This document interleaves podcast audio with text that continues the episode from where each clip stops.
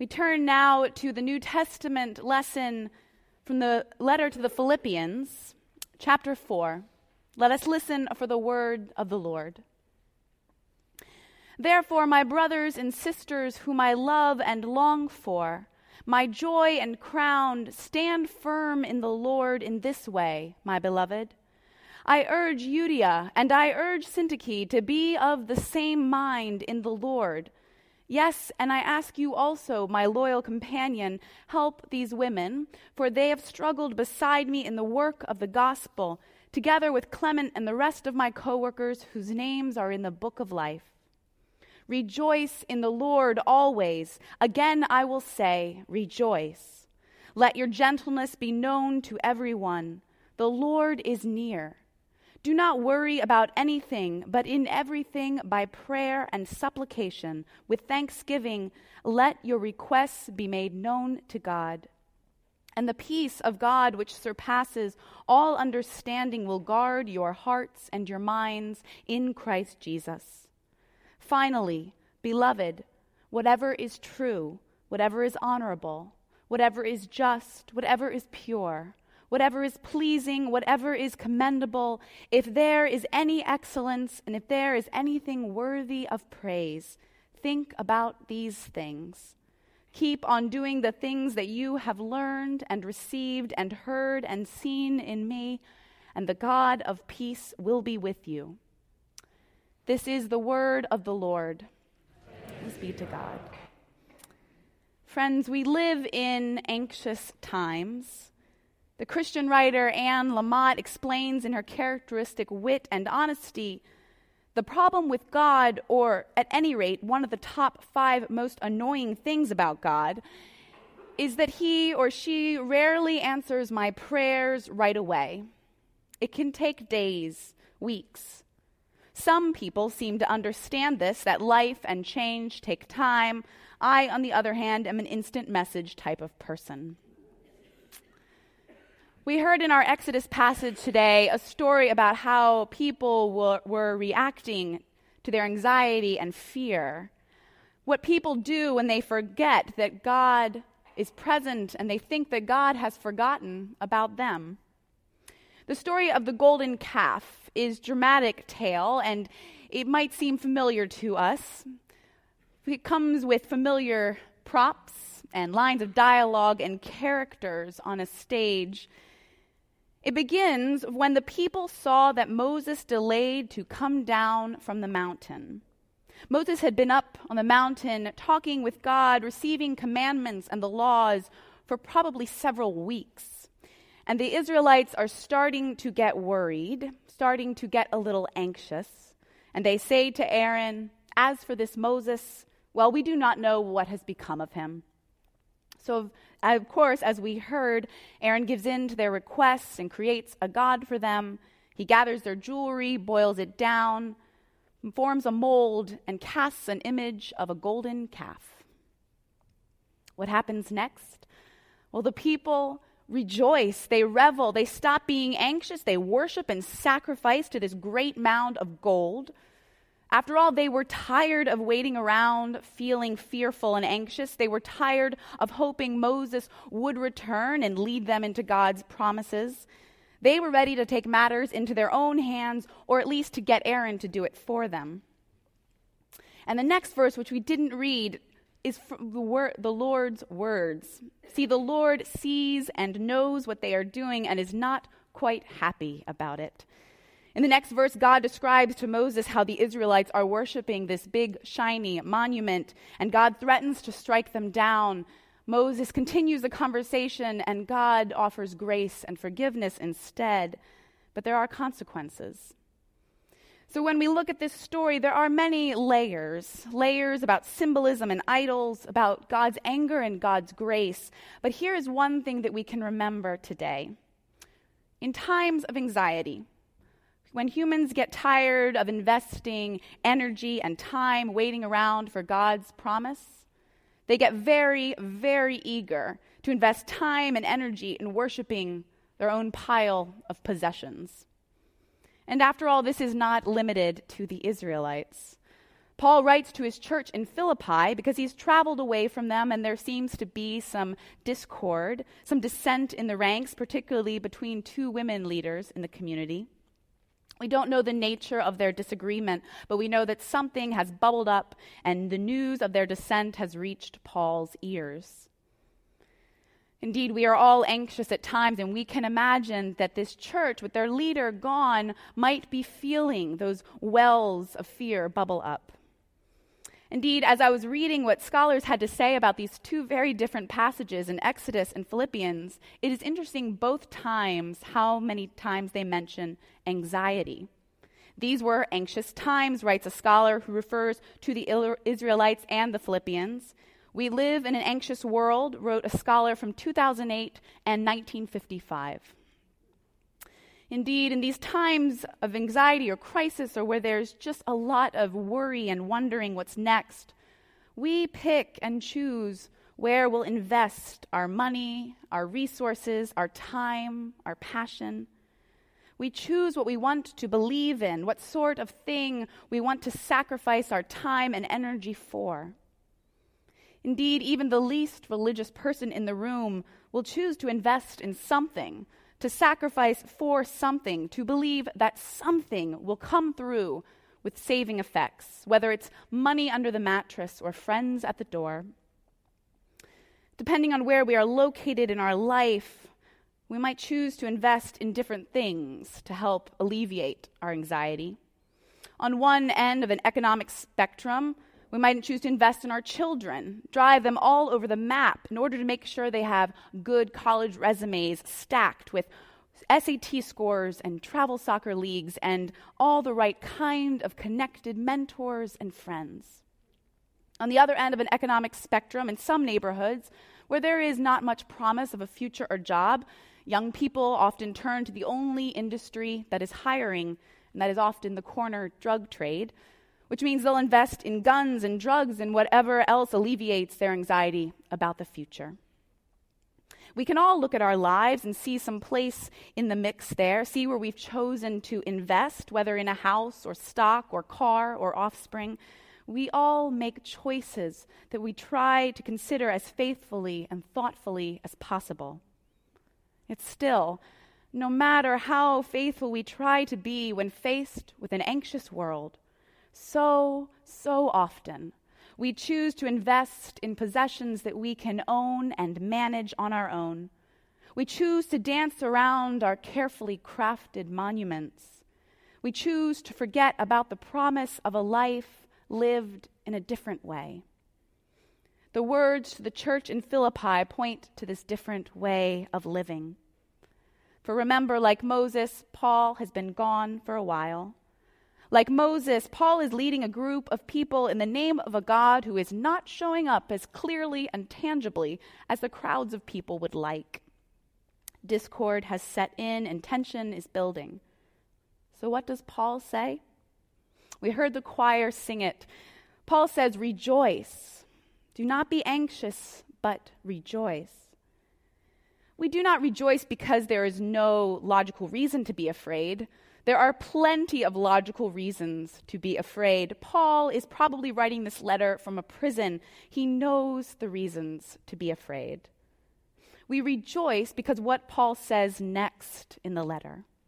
Paul reminds us that the Lord is near. This is what the Israelites forgot in our story today. They forgot that God was with them. They forgot that the Lord was hearing and seeing everything they did and said. They forgot that the reason Moses was taking so long up on that mountain was that God was laying out a whole new covenant, describing an entirely new way of life for them. Trusting in God's presence is not something we can grab a hold of and lock down with proofs and prescriptions. It is not a possession to hoard. Trusting in God's presence means trusting in a promise, a promise that we are not forgotten, not abandoned, not left in our anxious, fearful crouch forever. The Lord is near.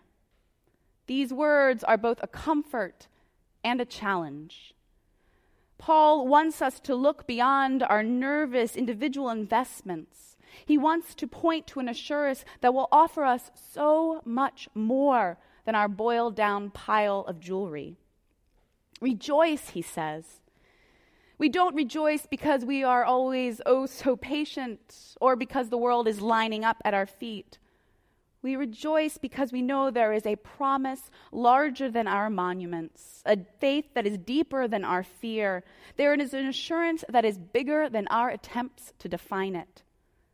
We are promised that God is with us, and we are offered a peace that surpasses all understanding. However, we must raise our eyes and pay attention we must read and remember what Paul is saying, how he asks us to notice whatever is true, whatever is honorable, whatever is just, whatever is pure, whatever is pleasing, whatever is commendable, if there is any excellence and if there is anything worthy of praise, think about these things.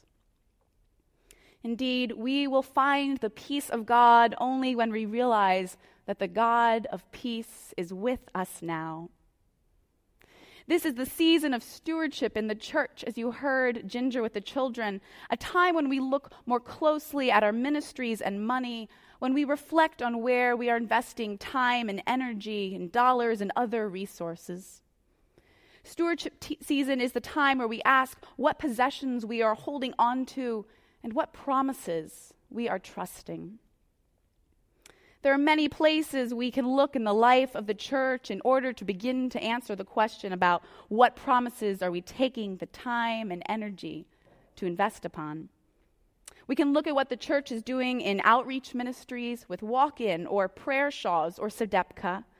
We can look at how people are trying to deepen their faith through second course or church school or book groups or Presbyterian women we can each pay attention to where we are being asked to learn from others and where we are being asked to teach others.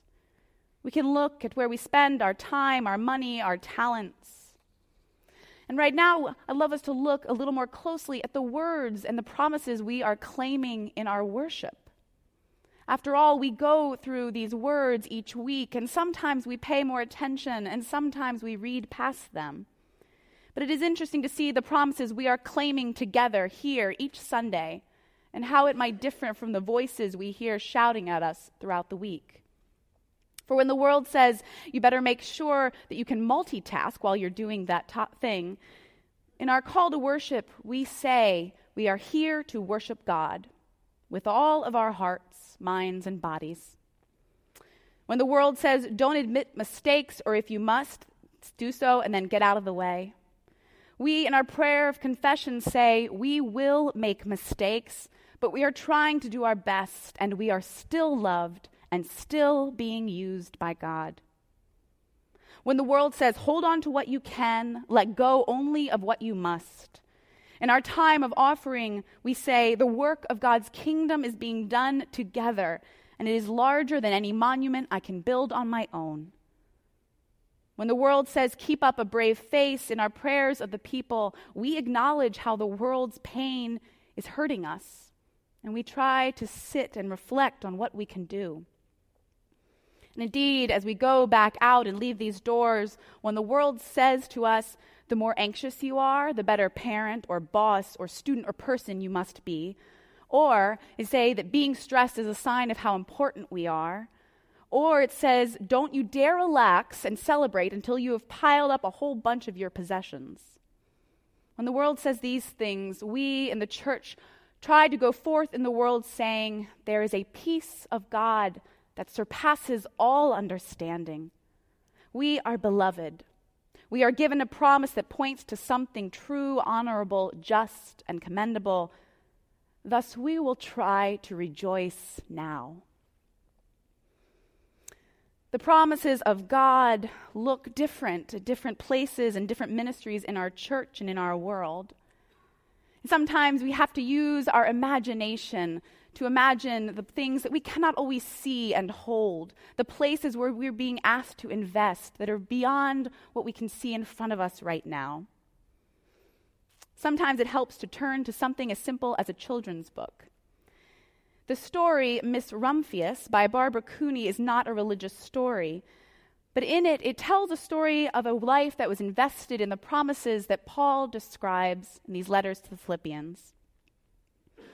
It says, Once upon a time, there was a little girl named Alice who lived in a city by the sea. From the front stoop, she could see the wharves and the bristling masts of tall ships. Many years ago, her grandfather had come to America on a large sailing ship, and now he worked in a shop at the bottom of the house, making figureheads for prows of ships and fronts of cigar stores. In the evening, Alice would sit on her grandfather's knee and listen to his stories of faraway places. And when he had finished, Alice would say, When I grow up, I too will go to faraway places and when I grow old, I too will live beside the sea. That is all very well, little Alice, said her grandfather. But there is a third thing you must do. What is that? asked Alice. You must do something to make the world more beautiful, said her grandfather. All right, said Alice, but she did not know what that could be. In the meantime, Alice get, got up and washed her face and ate porridge for breakfast. She went to school and came home and did her homework, and pretty soon she was grown up. The story continues, and Alice goes to live her life fully, becoming a librarian in the city, going by the name Miss Rumphius now. And she decides to travel the world far and wide. She grows older, she sees more things. And one day she starts to feel achy and tired and decides that it's time to go home to a house by the shore. From the front porch of her new home, Miss Rumphius watched the sun come up. She could watch it cross the heavens and sparkle on the water. She saw it set in glory in the evening, and she started a little garden among the rocks that surrounded her house, and she planted a few flower seeds in that stony ground. Miss Rumphius was almost perfectly happy. But There's still one more thing I must do, she said. I have to do something to make the world more beautiful. But what? The world is already pretty nice, she thought, looking out over the ocean. But the months continue, and the next spring, Miss Rumphius is not feeling well. Her back aches. She cannot get out of bed. And as she lay, lies there each day and night, she looks out and she sees the flowers that she had planted spring up from the stony ground. She sees them out of her bedroom window, blue and purple and rose colored. Lupines, she says with satisfaction. She remembers that she has always loved lupines the best. And she wishes she could plant more seeds in the summer so she could have still more flowers the next year.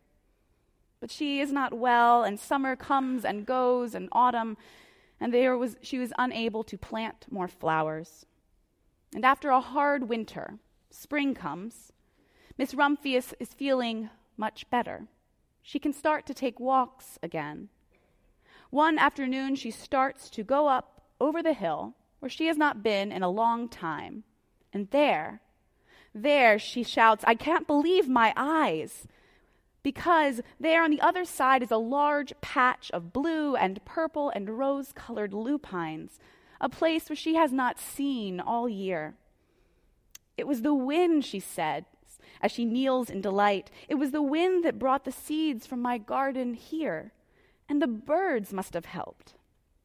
And then Miss Rumphius has a wonderful idea. She hurries home, she gets seed catalogs, she buys the best seed she can, five whole bushels of lupine seed. And all that summer, Miss Rumphius walks, her pockets full of seeds. She wanders over fields and headlands, past schoolhouses and churches, over highways and down country lanes. She flings the seeds wherever she walks. She tosses, tosses them into hollows, into walls. Her back doesn't hurt her anymore. Some people call her that crazy old lady until the next spring when there are lupines everywhere. The fields and hillsides are covered with these blue and purple and rose colored flowers. They bloom along lanes and along the schoolhouse. Bright patches are around the church and in the backlands and back roads, down in the hollows and along the walls. Miss Rumphius has done the third most difficult thing of all. The story ends by going back to the narrator, who is Miss Alice Rumphius' great niece. And she says, My friends all come to look at her and call her the lupine lady. They think she is the oldest woman in the world. She often she tells us stories of far away places. When I grow up, I tell her, I too will go to faraway lands and come home to live by the sea. That is all very well, little one, says my Aunt Alice Rumphius. But there is a third thing you must do. What is that? I ask. You must do something to make the world more beautiful. All right, I say. But you turn the page, and it's this girl in the middle of lupines, and she wonders, I do not yet know what that can be. Friends, we are being asked to make the world more beautiful, even if we still have to pray and listen and learn and reflect on what that might be. That is why we come together. That's why we come together and worship and pray and sing and do these things to give glory to God here in downtown Richmond and around the world. We are being asked not to invest in a pile of possessions with our life, but to invest in a promise, a promise that God is here, right here, right now. This is a promise that makes all of our life together more beautiful, all of our life together more worthwhile. This is a promise that we try to claim and live through life and ministry of this church community. So, Paul Paul says to us, Beloved, beloved ones, remember that the God of peace will be with you no matter what happens, no matter what occurs. Release your anxious holding and rejoice in this promise, O beloved ones of God. Let us pray. Lord, there is so, are so many voices in this world that shout so many things at us. Yet you are present with us here and now. May we listen for your words and see how you are calling forth to do your work in the world and to make the world a bit more beautiful. In your holy name we pray. Amen.